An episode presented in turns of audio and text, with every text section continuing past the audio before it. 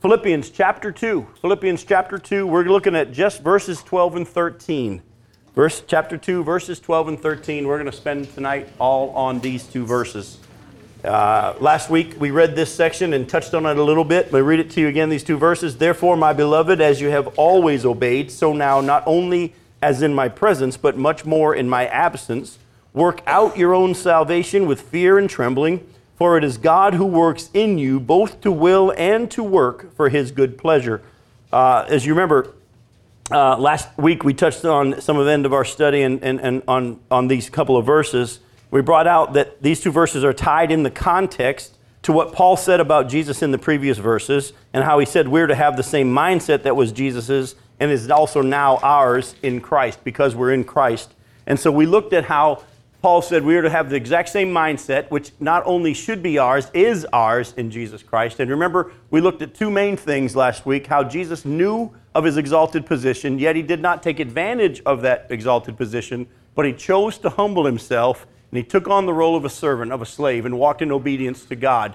And we kind of touched on as we were heading into these verses here how that is how we work out our salvation. While we too understand our exalted position because of Jesus Christ, because of the fact that He has been the one who's taken away our sins, because of faith in what He accomplished on the cross, to the fact that He lived a sinless life. He was crucified for the sins of the world. He rose again by His own power. And for those of us who have trusted in Him as Savior, the Bible says that God declares us righteous. He, he marks us as righteous. He imputes His righteousness to us. And one of the best ways I can help you grasp this, we've touched on it before, is it says in the book of Second Corinthians that he who knew no sin became sin so that we might become the righteousness of God. Did Jesus ever sin? No. But God put sin on him when he was on the cross. And he became sin because God put sin on him. And then God punished him for the sins of mankind. And then after he died, he rose again from, by his own power and the Bible says, because he became sin, why? So that we could become the righteousness of God. Are we righteous in and of ourselves? No. We don't have anything to offer to make ourselves righteous before God. Our good works don't make us righteous before God. But in the same way that sin was put on Jesus, his righteousness is now put on us. And so we need to understand our exalted position and the fact that because of Jesus, we are new creation. We're forgiven of our sins. We're born again, all these wonderful terms.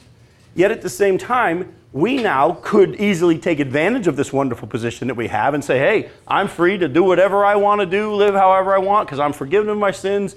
But we're not to take advantage of our exalted position, but we're to what? In the same way Jesus did, we're going to choose to humble ourselves and take on the role of a servant and walk in obedience to what God says and the purposes and the plan that He has for us. So tonight, what we're going to do is we're going to look at this working out your salvation with greater detail. I'm going to pull out at least four different things from this passage that the scriptures talk about, which will help us understand what it really means to work out your salvation. Again, you've already been given it. We're now to exercise this wonderful gift that we've been given in this salvation. So, the first thing I want you to see is this working out our salvation involves obedience. If you're taking notes and you're going to be writing things down, there's four main headings I'm going to give you. The first one is this working out our salvation involves obedience.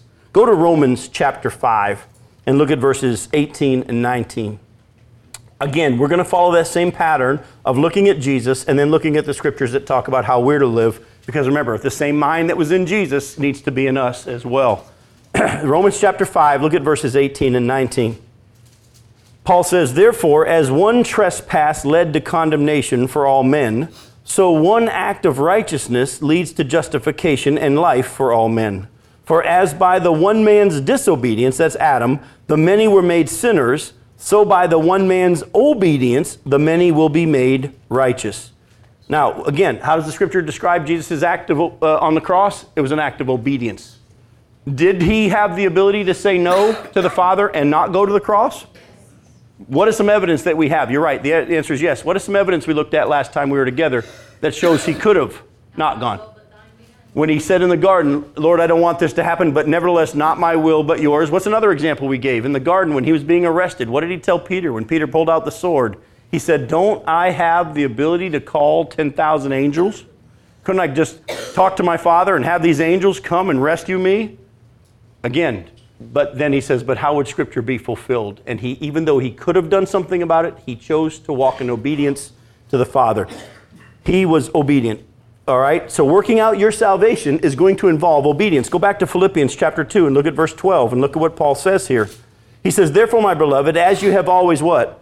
Obeyed. Obeyed. So now, not only as in my presence, but now much more in my absence, work out your own salvation for, with fear and trembling. And as we're going to see in a little bit, it's because it's God who works in us both to will and to work according for his good purposes and good pleasure. Obedience should not be seen as a chore but actually should be seen as evidence of the reality of Jesus Christ within us. People want to, you, you, you're wrestling with the issue of whether or not you're really saved. You're wrestling with the issue of whether or not Jesus is really in you. I got a great way for you to find out. Obey God. Amen. If you're not saved, you can't. And only by His power are we able to walk in obedience to Him. Now, again, I'm not talking perfection here. God knows that we're going to be those who sometimes obey and sometimes not, but are you even able to obey? The Bible says that one of the evidences of the reality of Christ within us is our obedience. Is, well, how does the Bible describe it? In Galatians chapter 5, it says the acts of the flesh, acts of the flesh are obvious. It says that those are sinful things such as adultery and fornication and faction and envy and strife. But the evidence or fruit of the Spirit is what? Love and joy peace, patience, gentleness, and so on. Listen, that's evidence of the Spirit within us and the Spirit of God living His life through us. Now, for too long, I used to try to treat, I remember years ago when I was a youth pastor at Indialantic, I did a whole series uh, on the fruit of the Spirit, and I preached on patience, and I preached on kindness, and I preached on all these. And my messages pretty much were now to go be more patient and go be more kind. And little did I realize at the time, I was sending everybody out to frustration you can't be more patient. You can't be more kind. But Jesus will if you learn to let Him have control and let his, live His life through you as you walk in obedience to what He said by faith in Jesus Christ. All right? Go to 1 Peter chapter 1. 1 Peter chapter 1. And starting in verse 13. Look closely at what the root of what Peter says here in this passage. In 1 Peter chapter 1 verse 13 and we're going to read through verse 25. He says, "Therefore, preparing your minds for action and being sober-minded, set your hope fully on the grace that will be brought to you at the revelation of Jesus Christ. As obedient children, do not be conformed to the passions of your former ignorance, but as he who called you is holy, you also be holy in all your conduct." Since it is written, You shall be holy, for I am holy. And if you call on him as Father who judges impartially according to each one's deeds, conduct yourselves with fear through the time, throughout the time of your exile, knowing that you were ransomed from the futile ways inherited from your forefathers, not with perishable things such as silver or gold, but with the precious blood of Christ, like that of a lamb without blemish or spot he was foreknown before the foundation of the world, but was made manifest in these last times for the sake of you, who through him are believers in God, who raised him from the dead and gave him glory, so that your faith and hope are in God, having purified your souls by your obedience. Here we see that word again to the truth, for a sincere, a sincere brotherly love. Love one another earnestly from a pure heart since you have been born again, not of perishable seed, but of imperishable, through the living and abiding Word of God. For all flesh is like grass, and all its glory like the flower of grass. The grass withers and the flower falls, but the word of the Lord remains forever. And this word is the good news that was preached to you. Both times that Peter says, be obedient or live holy, he says, because what? Because you are holy because of Christ in you and the fact that you're holy. Uh, again, we see in verse 22 having purified your souls by obedience to the truth for sincere and brotherly love, love one another earnestly from a pure heart. Why? Since you have been born again, not of perishable seed, but of imperishable. The root of how we actually live out this salvation that we've been given, this wonderful gift, isn't going to come from you. You couldn't do it in the first place. But obedience now means I understand my exalted position. I understand I'm not doing these good things in order to get points with God and hopefully be considered righteous. I am righteous. But now I want to walk in obedience to Him and have the same mind that was in Christ Jesus, and I want to live out what God's purpose and plan is for me. And I'm going to get into that in a lot more detail in just a little bit. But I want you to understand that God has a purpose and a plan for each of your lives.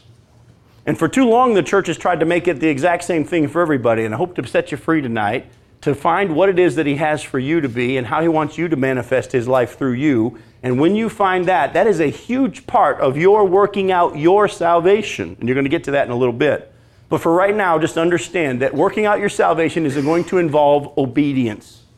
Now, if it involves obedience, that means we have to know what He is asking of us, correct? How are you going to know what He's asking of you? You got to know His Word. You got to know what He's already said that is a blanket things for everyone. And at the same time, there are specifics of how we're to lay that all out and how it's to be lived out in each of our lives. And that's where we're going to need to learn to recognize the voice of the Lord and the recognition of the leadership of the Spirit. I, have said this before, and I want you to hear me correctly because I don't want you to hear me wrong. So, what I'm about to say sounds heretical, but it's not. But if you just try to live by the Bible, it'll mess you up. If you don't know how to let the Spirit of God show you how to apply the truths of the Bible in those certain situations, you're going to try to do the right thing because you say, well, in the Bible it says this, and they're going to go try to do it. But I can show you, and you've heard me tell you before, that in one instance, Peter, uh, sorry, not Peter, Paul pulled out his Roman citizen card and said, hey, are you allowed to beat a Roman citizen? Yet in another instance, when they're about to beat him in a Roman colony, he didn't pull out the Roman citizen card, and he took the beating. Well, which is it? Well, you need to understand what the Spirit of God is saying to do and how He's leading you to live out your life. So you can't just say, well, I just read the Bible and I just do what it says. There's an element here where, in some instances, Jesus, when he talked to Pharisees, he said, let them go. They're blind leaders of the blind. Who cares? Yet he had a loving conversation with John, uh, sorry, in John chapter 3 with Nicodemus, who was a Pharisee. When he said, For God so loved the world, he said it to a Pharisee, Nicodemus, one on one in the dark. So, how do you treat Pharisees? Do you just uh, say, who cares, let them go? Or do you treat them with love? Again, the Spirit of God is going to give you wisdom as to know in that situation what you're to do. We can't turn the Christian life into a set of rules, you can't turn it into a formula. There's no policy manual. There are principles, there are truths, but the Spirit of God has to then show us how to live them out.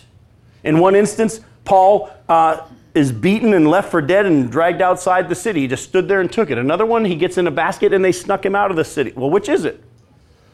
You understand? We want to say the right way to do it always is. You can't. That's why some people try to tell you this is the only way you're to witness, the only way you're to share your faith is X. No. The right way is to always abide. The right way is always to abide. And that's why, if we're going to walk in obedience, you need to not only know what His Word says, which are the blanket things for us all, you have to begin to learn how to recognize when the Spirit of God is saying, in this instance, here's how I want you to apply the truth. Okay? The second thing I want you to see is this working out your salvation will involve work. Working out your salvation will involve work.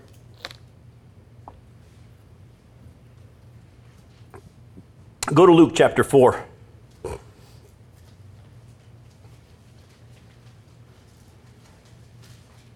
Luke chapter 4, verses 1 through 13. Listen to what it says. It says, Now when Jesus learned that the Pharisees had heard, sorry, I'm in John, so why does that not make sense? like, that's not the right place.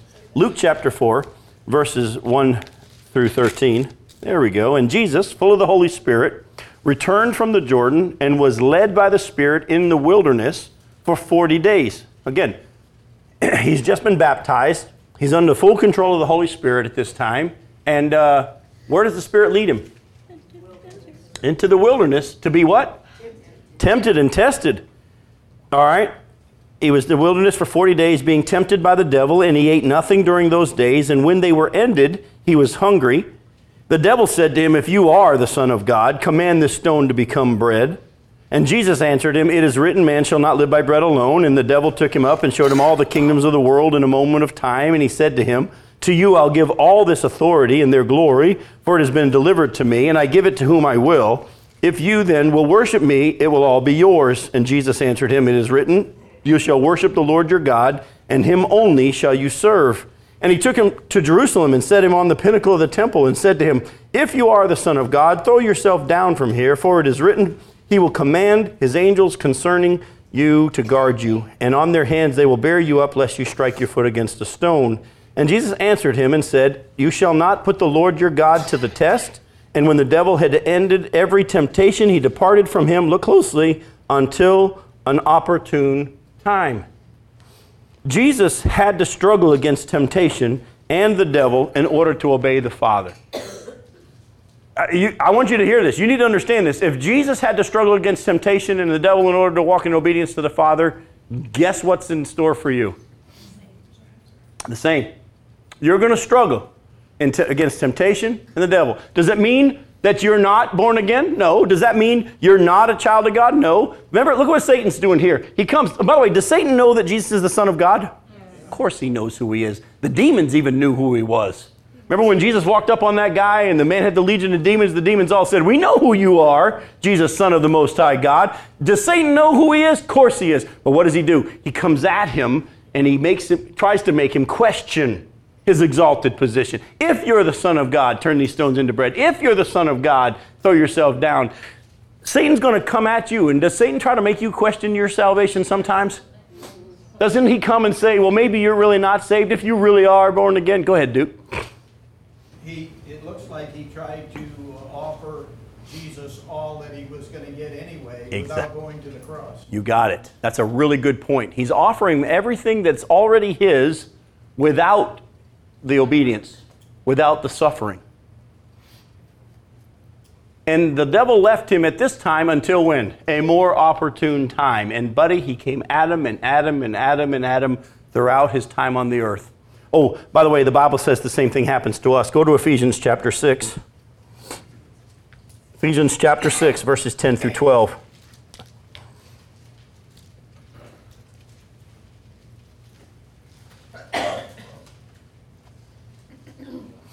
It says, finally, be strong in the Lord and in the strength of his might.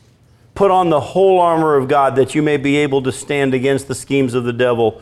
For we do not wrestle against flesh and blood, but against the rulers, against the authorities, against the cosmic powers over this present darkness, against the spiritual forces of evil in the heavenly places. But he goes on. We're to take on whose armor? God's armor. We can't fight them in our own. And a lot of times we lose sight of this. You've got to understand you are in a spiritual battle. You're, you're going to be, it's going to come at you in lots of different ways, and Satan's not going to come give you a direct attack. He's going to come at you in ways that are subtle, yet he's still going to come at you. And that's why Jesus, when Peter said to him, uh, I'm not going to let you go to the cross, what did he say? He said, Get behind me, Satan. He knew where it was really coming from, that this might have been Peter and his good intentions but it was really coming from the enemy because it was derailing him from what his real purpose was.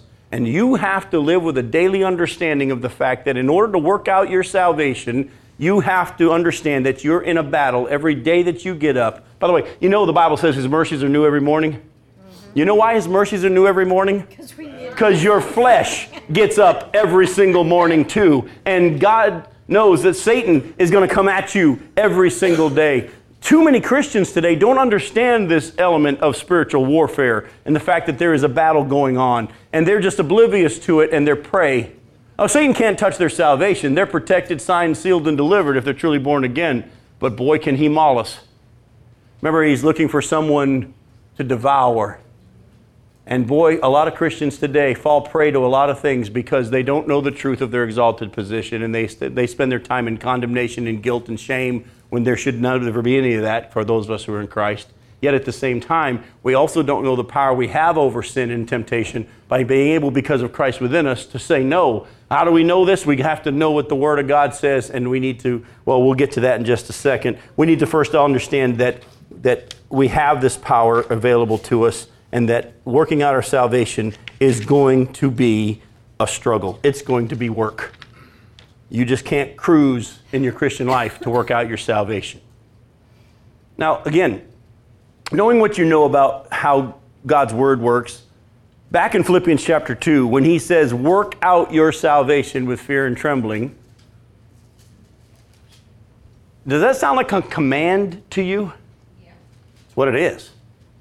It's a command. Therefore, because of what I've just shared with you about Jesus and him knowing his exalted position and him humbling himself and taking on the role of a servant and humbling himself in obedience even to death on the cross. And one day, every knee's going to bow and every tongue's going to confess to the glory of the Father that Jesus is Lord. And everybody's going to acknowledge him and he's going to be rewarded for eternity.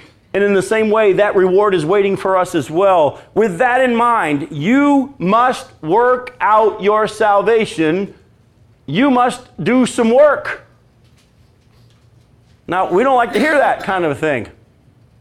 But the good news is, as we'll get to verse 13 in a little bit, it's not us having to actually do it. Who works in us? Christ. It's God who works in you to will and to act according to his good purpose.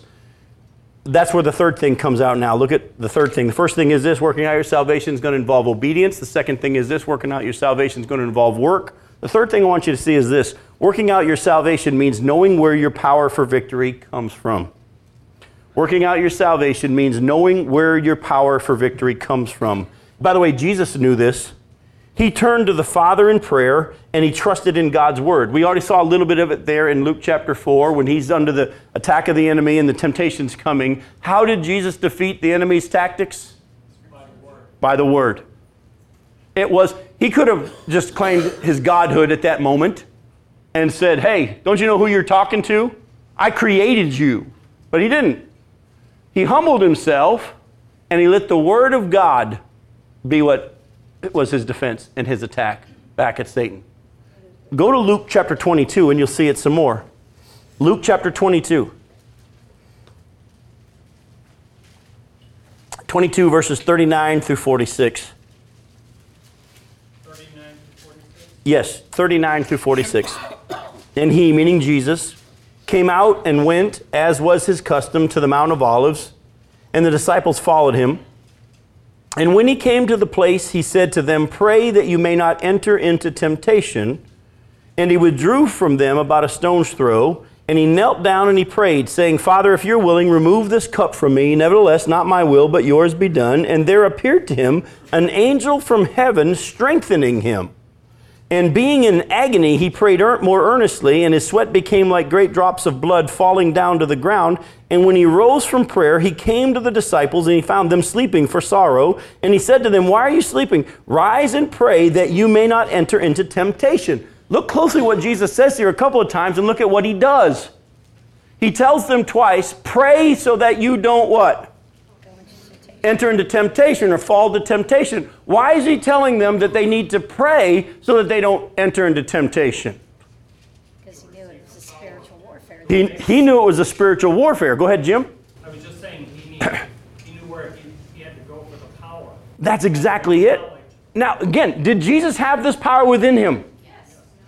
But he didn't exercise it at that time. Why? Because he's demonstrating to us and living out full obedience to the Father, the type of life that He wants us now to live in obedience to the Father. And He sought, well, how often do we see Jesus going off to pray?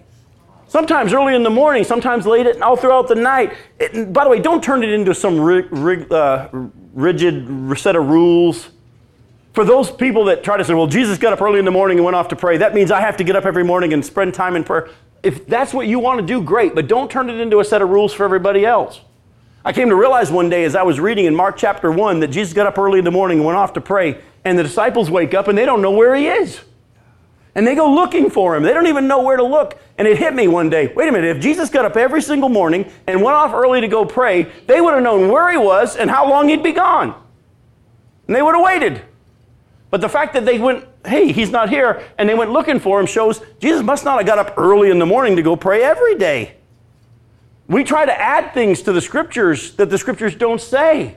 Did Jesus pray? Yes. Did he pray a lot? Yes. The Bible talks to, about us praying without ceasing and living in a constant state of prayer. Folks, I don't know if you know this or not, but when I teach and I preach God's word, I'm continually communicating with the Father. I'm listening to him as I talk to you and as I preach. I'm sensing when he told me to bring another scripture to my mind or say that's enough for there and move on. And I'm learning in my, my life to how to walk with a continual sense of his presence because apart from him, I can do nothing.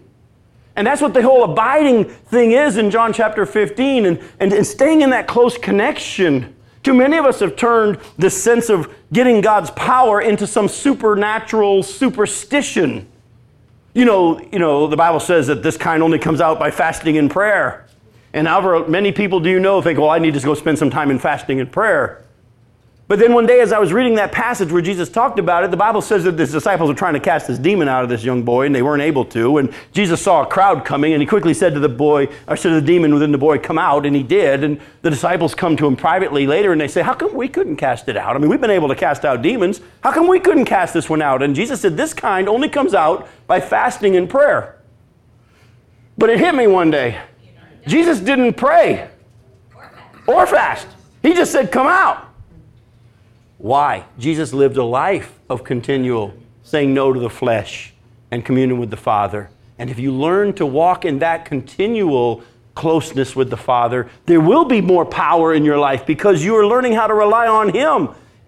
But we turn it into, oh, I got a situation. I need to go spend some time in prayer and fasting in hopes that now, because I've actually paid God some time or given Him some attention, He'll now do something in my favor. Folks, you want to understand where your power for working out your salvation comes from? It's not in those moments, I need God right now. You need Him every hour, you need Him every minute, and you need to learn to walk in that understanding. And Jesus knew where His power came from, and He lived a life of prayer. He lived a life of saying no to the flesh so that He had it stay under control. That's where this passage in Philippians chapter 2 says to us in verse 13 For it is God who works in you both to what? To will, the desire, and to work for his good pleasure.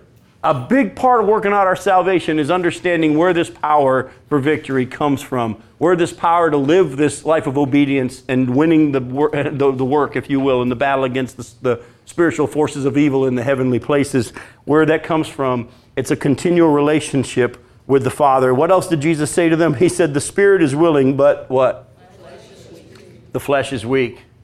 Folks, if you don't know how to tap into the spiritual side of who you are, you'll never have victory over your flesh.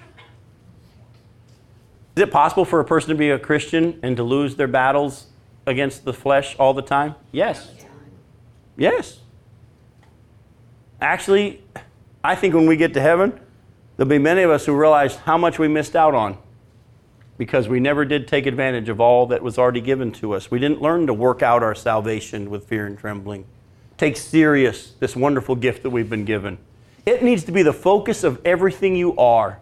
Your salvation, your relationship with Christ needs to be the center of everything you do. Who you marry, what kind of a job you take, uh, everything, every aspect of your life needs to be centered around your relationship with the Father through Jesus Christ and what He's doing in your life at that moment and what His purposes are and you, when you learn to live that way, everything will then start to fall into place because God will then be allowed to orchestrate His perfect plan for each of our lives. And we're going to get to that in a little bit here tonight. All right? But for right now, let's take a look at what the scripture says to us. We need to pray as well. We need to seek our Father and study His Word in order to work out what Christ is, eh, what is now ours through Christ Jesus.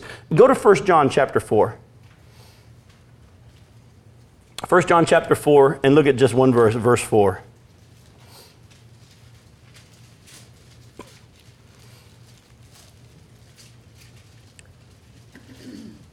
1 John chapter 4 verse 4 Little children you are from God and have overcome them for he who is in you is greater than he who is in the world. Who's in the world by the way?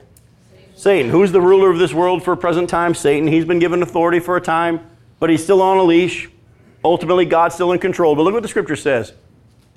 Greater is he who's in you than he who's in the world. Can you defeat Satan? No, no you can't. But the one who's in you can and has. I was going to say, I don't have to. He's already been defeated. He has been defeated. Yet at the same time, he sure wins some battles in our lives, doesn't he? And we, we have to learn to, to walk in that continual understanding of the presence of God. Uh, folks, I can't be the husband I'm supposed to be apart from Jesus in me and Him living His life through me. I can't be the father I'm supposed to be unless the Christ in me is allowed to live His life because my flesh is just as strong as yours. My flesh is just as sinful and fallen as everybody else's. I don't want anybody to think for a second that those of us who have been given this position where we're to stand in front of people and communicate the Word of God and, and God shows us things from His Word and we say, Thus says the Lord, there's this weird mindset that the things you struggle with, we don't. And that's why whenever you see pastors fall into sin, everybody goes, Oh, a man of the cloth. I don't even know what the man of the cloth means. I, will tell you, I always tell people when, when I go to hotels and they say, hey, would you like a washcloth? I'm like, no, I'm not a man of the cloth. Thank you. I, I just use a bar of soap. I don't even know what that term means, but you get this weird mindset that this guy up here is holier than you, and, and, and I don't struggle against sin. Folks, let me just tell you, I wouldn't be surprised if Satan doesn't come at me more. Because you know what? When you're bowling and you want to take them all down, you go for the head pin. Satan knows full well that he can cause a lot of damage if he can get me to fall. Trust me, I don't think that I don't struggle with the stuff that you guys struggle with. I do. Apart from Christ. Apart from Christ. But I, it's a daily battle. I might have a good day today. Doesn't mean tomorrow I won't lose if I don't know how to stay in that communion with the Father. I have to work out my salvation with fear and trembling. Yes, ma'am.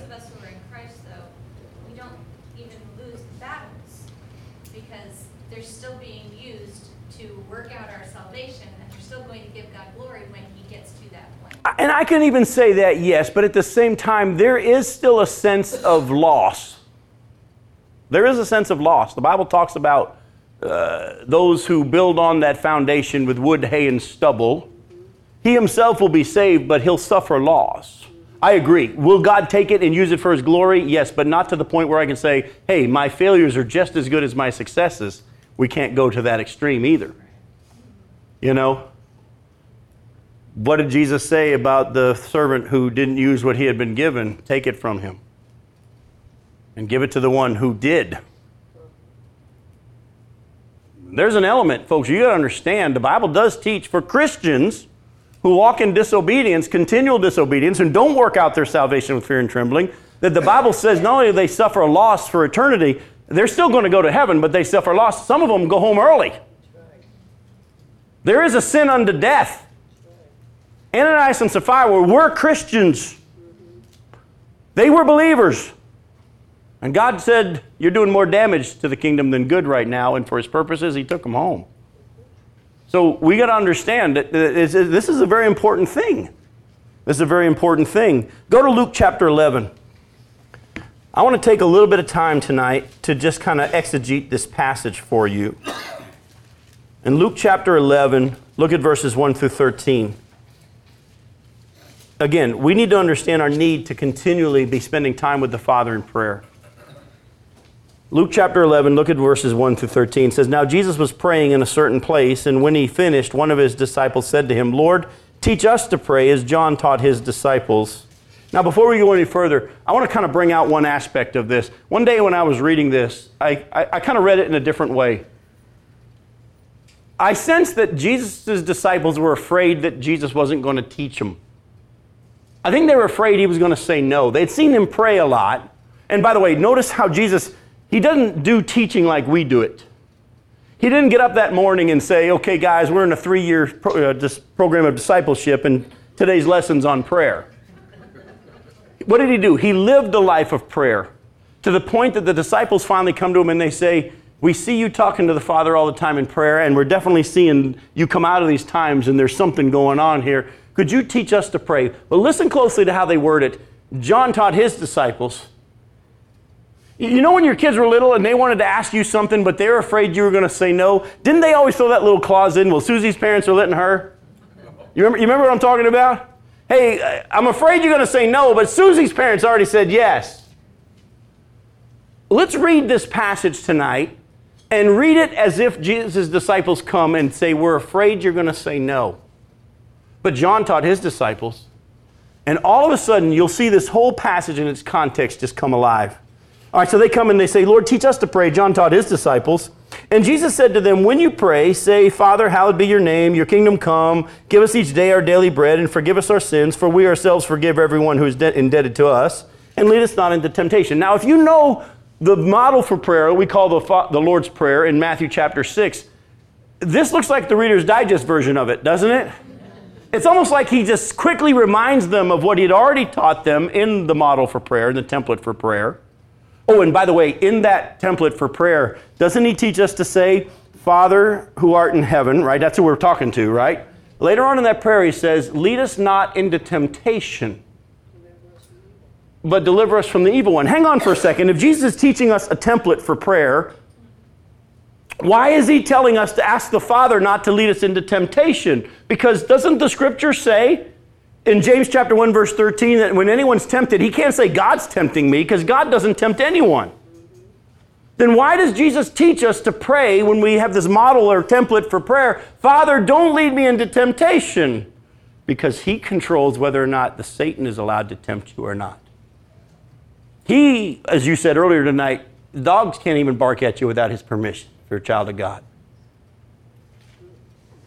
Oh, and if you say yes, I'm going to ask that you don't let him tempt me, but if you say yes, I need you to deliver me from the evil one. This whole attitude of prayer and looking to him for our power for victory was all there in the model prayer. But in this instance, when they come and say, Teach us to pray, John taught his disciples, Jesus quickly reminds them of what he had already said but he quickly gets to a story, and he says in verse uh, 5 here, look what it says. And he said to them, Which of you who has a friend will go to him at midnight and say to him, Friend, lend me three loaves, for a friend of mine has arrived on a journey, and I have nothing to set before him? And he will answer from within, Do not bother me. The door is now shut, and my children are out, or, uh, sorry, are with me in bed. I cannot get up and give you anything. I tell you, though he will not get up and give him anything because he's his friend, yet because of his impudence, he will rise and give him whatever he needs.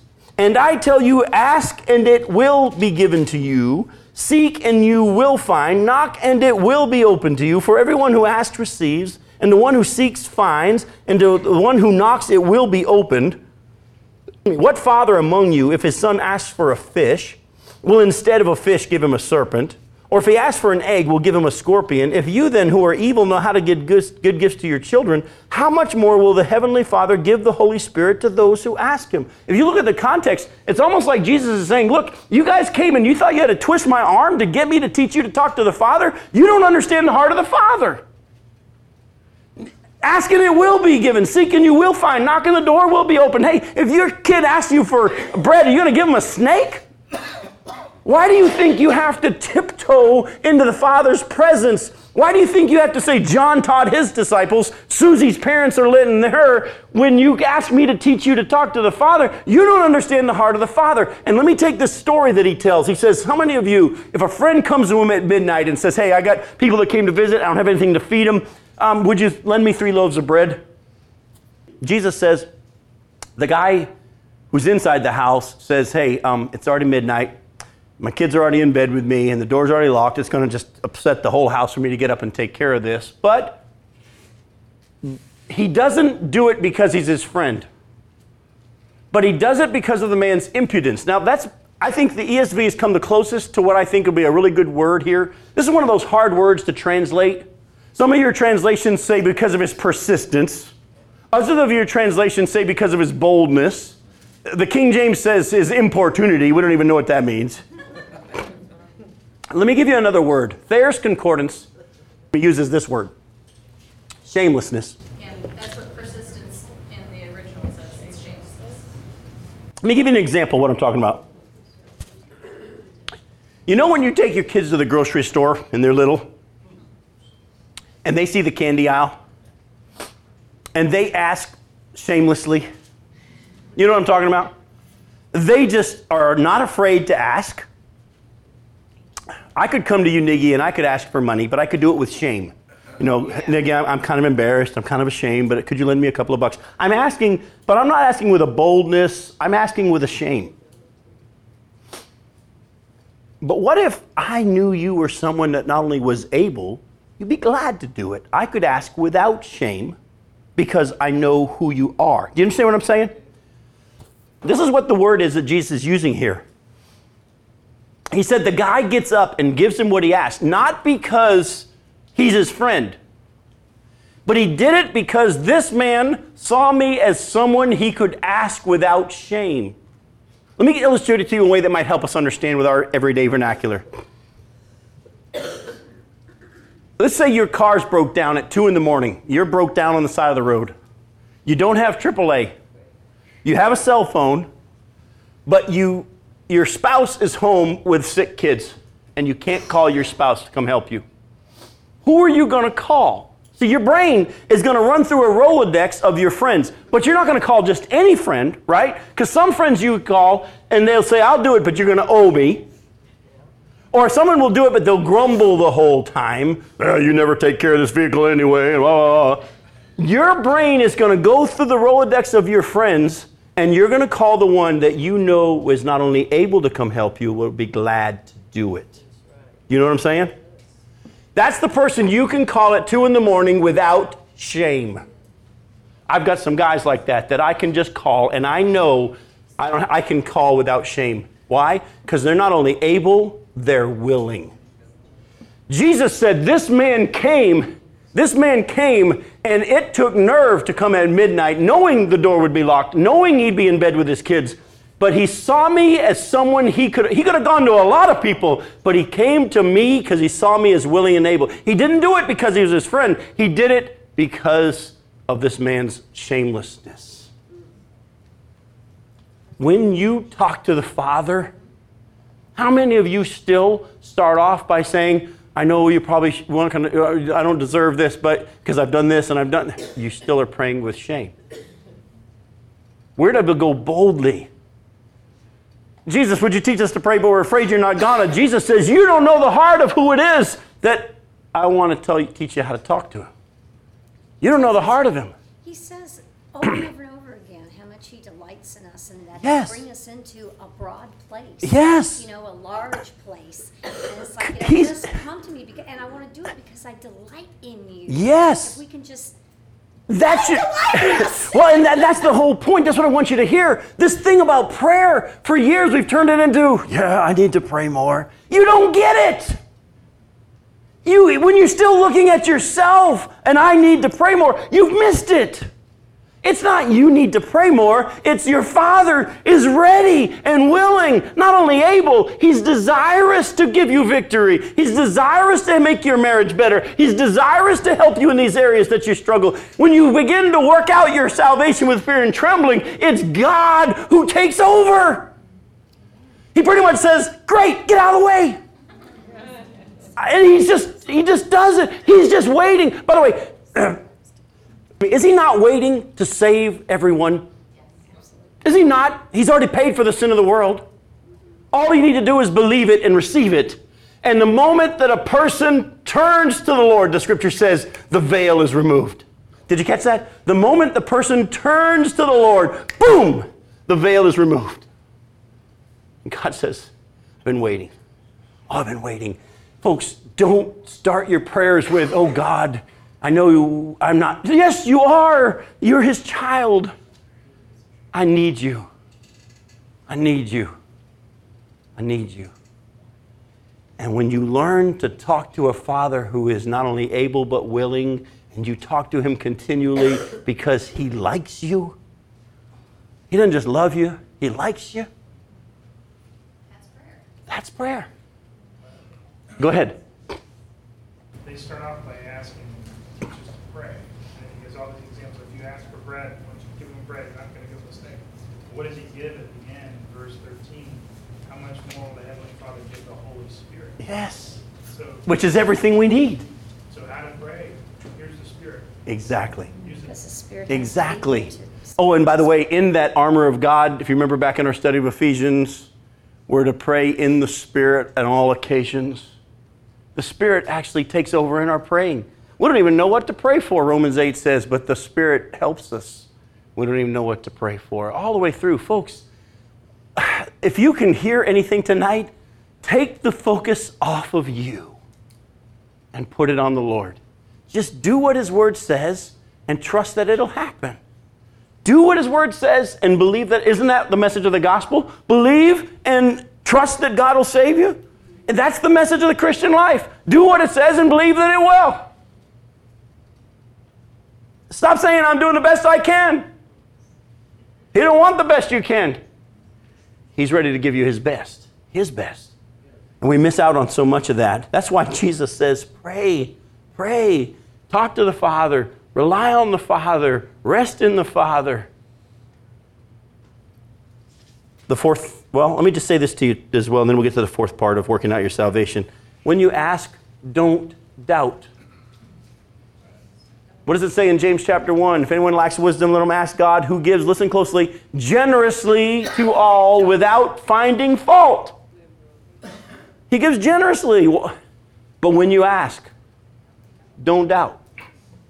The one who doubts is like a man who's tossed by the wind and the waves. That man's an unstable man. He will not receive what he's asking for. God's wanting us to not only ask, but to believe that he's not only able, but he's willing and believe that he will. Ask and don't doubt. Oh, 1 Corinthians 10 13 says it this way. Listen closely.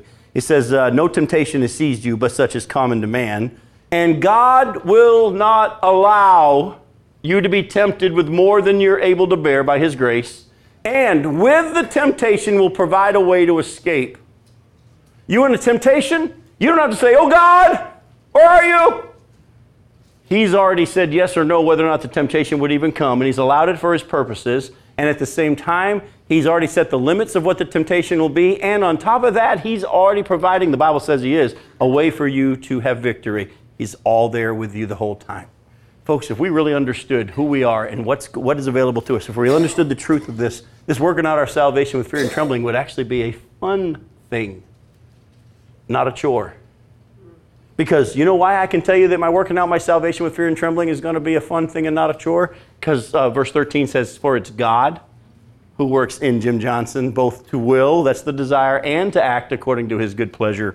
And that's the fourth thing I want to bring out for tonight. Working out your salvation means knowing that the Father has a specific plan for your life, and He will put the desire for that plan in you, give you what you need for it, and cause it to work out for His good pleasure. I know that's a long thing and hard to write down. I'm going to read it to you again. If you want to write it faster, grab me afterwards. We can do it. The fourth thing is this working out your salvation means that knowing that the Father has a specific plan for each of you, for your life and He will put the desire for that plan that He has in you. He'll give you what you need to do it, and He'll cause it to work out all for His good pleasure. Did you catch that? well, let me put it to you this way. Knowing, working out my salvation, the fourth part from this passage is this it's knowing that God has a plan for Jim Johnson's life, and He has a plan for your life. He's going to put that desire for what that plan that He has for you in you. He's not only going to put the desire in you, He's going to give you what you need to accomplish that purpose. He's going to equip you with what you need for it. And He will cause it to work out for His good purposes. Now, the plan, the power, and the results. Very good. And the desire. The plan, the desire, the power, and the results. Listen, Jesus knew his Father had a plan for his life, did he not? If you watch Jesus, he only did what his father told him to do. Were there a lot of things Jesus could have done? Yes, but he didn't do everything. Oh, he had people saying, Jesus, tell my brother to share his inheritance with me. And Jesus says, Not my job. his, his brothers made fun of him and they say, A public figure like you in John chapter 7, they said, You should go to the feast. He said, For you, any time is right. Now is not the time for me. Yet he went when it was time later on.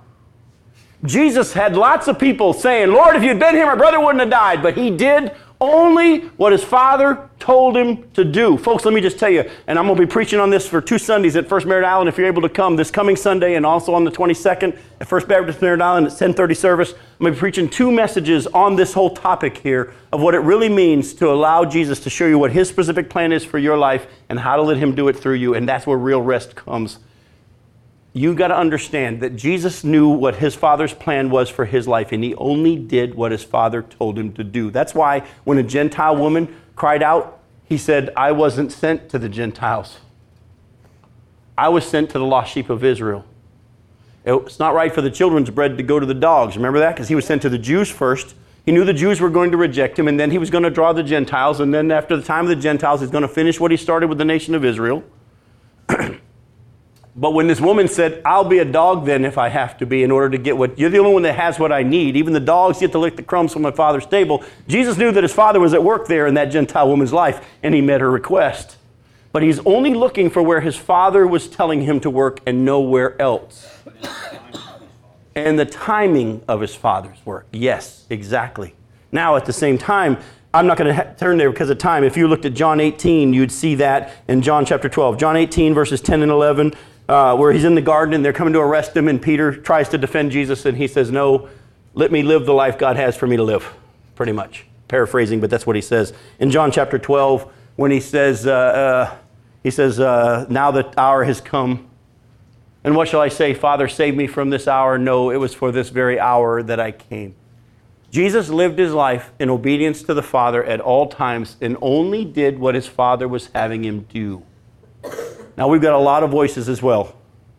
Many of us grew up in the church where the, the mindset of the church was you're all members of the church and you all should pull an equal weight. You ever heard those kind of things? You should have all been at prayer meeting. You should have all been at church work day. We should all pull an equal weight. Let me set you free tonight. That was never God's intention. He gave some to be apostles, not everybody. He gave some to be prophets, not everybody. He gave some to be evangelists, not everybody. He gave some to be teachers uh, and pastors and teachers, not everybody. He also gave in the parable of talents some five talents, another two, and another only one, each according to their ability. Every one of us, He has a specific plan for each of our lives, and you should not let the nominating committee tell you what that is but you should let the Lord show you what it is that He has for you. Go to 1 Corinthians chapter 12. 1 Corinthians chapter 12. Let me show you something here, real quick. 1 Corinthians 12, starting in verse 4.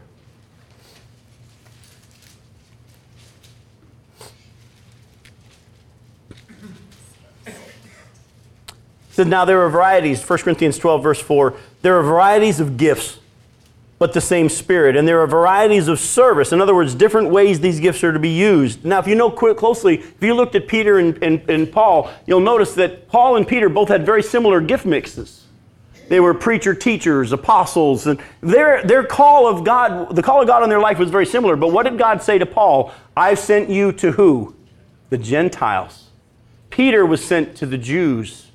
And they started to really get more joy in their walk of ministry with the Lord when they realized, I've been sent to the Gentiles, I've been sent to the Jews, and stop trying to do too much. The people in our churches today that have the call of God on their life for evangelism, don't they have a tendency to say that everybody else should be sharing their faith as much as me?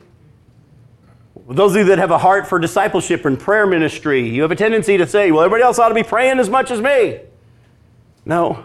You let people live the life God has for them. As the scripture says, there's varieties of gifts, but the same Spirit. There are varieties of service or ways that they're manifested, but the same Lord. There are varieties of activities, or some translations actually say results, and I think that's a great translation of this but it's God, the same God who empowers them all and everyone, and to each is given the manifestation of the Spirit for the common good. For to one is given through the Spirit the utterance of wisdom, to another the utterance of knowledge according to the same Spirit, to another faith by the same Spirit, to another gifts of healing by the one Spirit, to another the working of miracles, to another prophecy, to another the ability to distinguish between spirits, to another various kinds of tongues, to another the interpretation of tongues.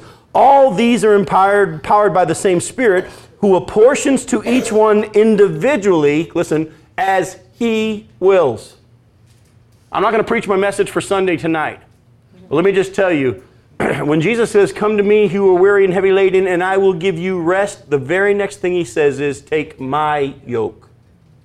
Rest does not come when you get a break. Rest comes when you find the thing that Jesus has created for you to do and you live that life. That's when you will find his rest. There's a joy in just doing what it is he's called you to do and nothing else. There's a freedom. The Christian life is actually fun. I'm tired of the Christian church just bragging about how busy we are, but how burnt out and how tired we are. When we do what he calls us to do, it's not a burden.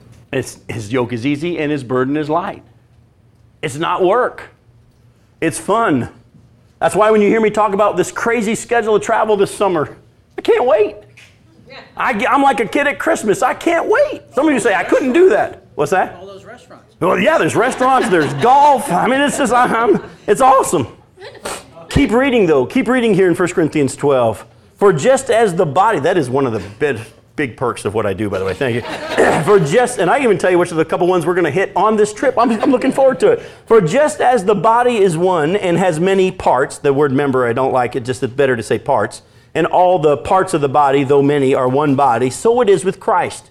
For in one spirit we are all baptized into one body, Jews or Greeks, slaves or free, and all were made to drink of one spirit. For the body does not consist of one part, but of many. If the foot should say, Because I'm not a hand, I don't belong to the body, that wouldn't make it any less a part of the body. And if the ear should say, Because I'm not an eye, I don't belong to the body, that would not make it any less a part of the body. If the whole body were an eye, where would the sense of hearing be? And if the whole body were an ear, where would be the sense of smell? But as it is, God arranged the parts in the body, each one of them, as He chose. If all were a single part, where would be the body be? As it is, there are many parts, yet one body. Oh, and then he goes on and says, You can't say I don't need the other parts as well. But you understand what he's saying here. God has designed our whole body, if you will, with many different parts. Listen again to Philippians chapter 2, verse 13. For it is God who works in you both to will and to work according to his good pleasure. A large part of you working out your salvation is finding what it is God's called you to be and to do, and just do it. That's a big part of it. Yes, it involves obedience, but you got to know what he's saying. Yes, it's going to involve work. To, you're in a spiritual battle, but it also means that you understand where your power come for victory comes from, and that life of continual communication with the Father in prayer and reading His Word. And it's only doing what Jesus has for you to do. Oh, I've done ministry for years, and I almost killed myself trying to do what everybody wanted me to do.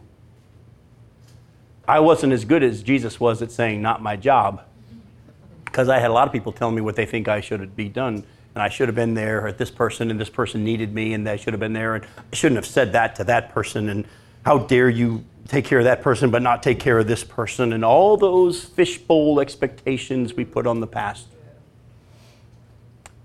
My family will tell you it's changed our life at our home, it's changed my whole life when I came to realize God called me to a specific role in preaching and teaching His Word.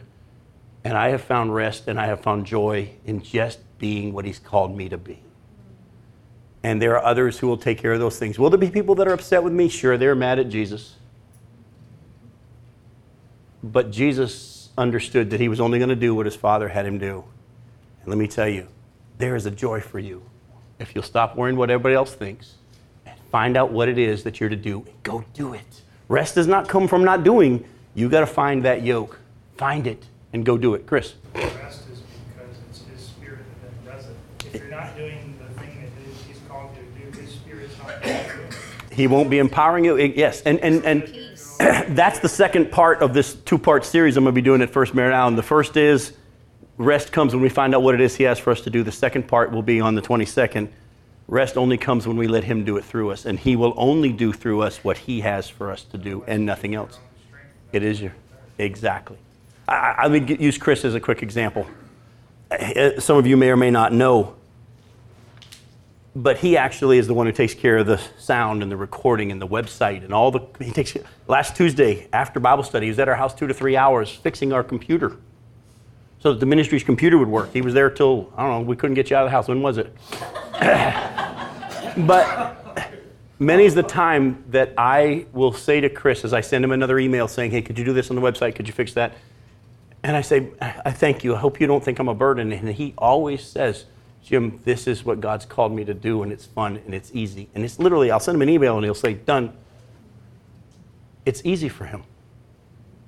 If what you're doing is not easy and not fun, you're most likely doing the wrong thing. Oh, if I don't do it, it won't. Oh, you got a small view of God if you think if you don't do it, it won't get done. Find a big part of working out your salvation is finding out what it is that He has for you to do. oh, by the way, David and Joseph had to go through a shaping period in their process of finding that thing that God had for them to do. I don't know if you know that or not. did David immediately become king of Israel? No, he had to go through a shaping period.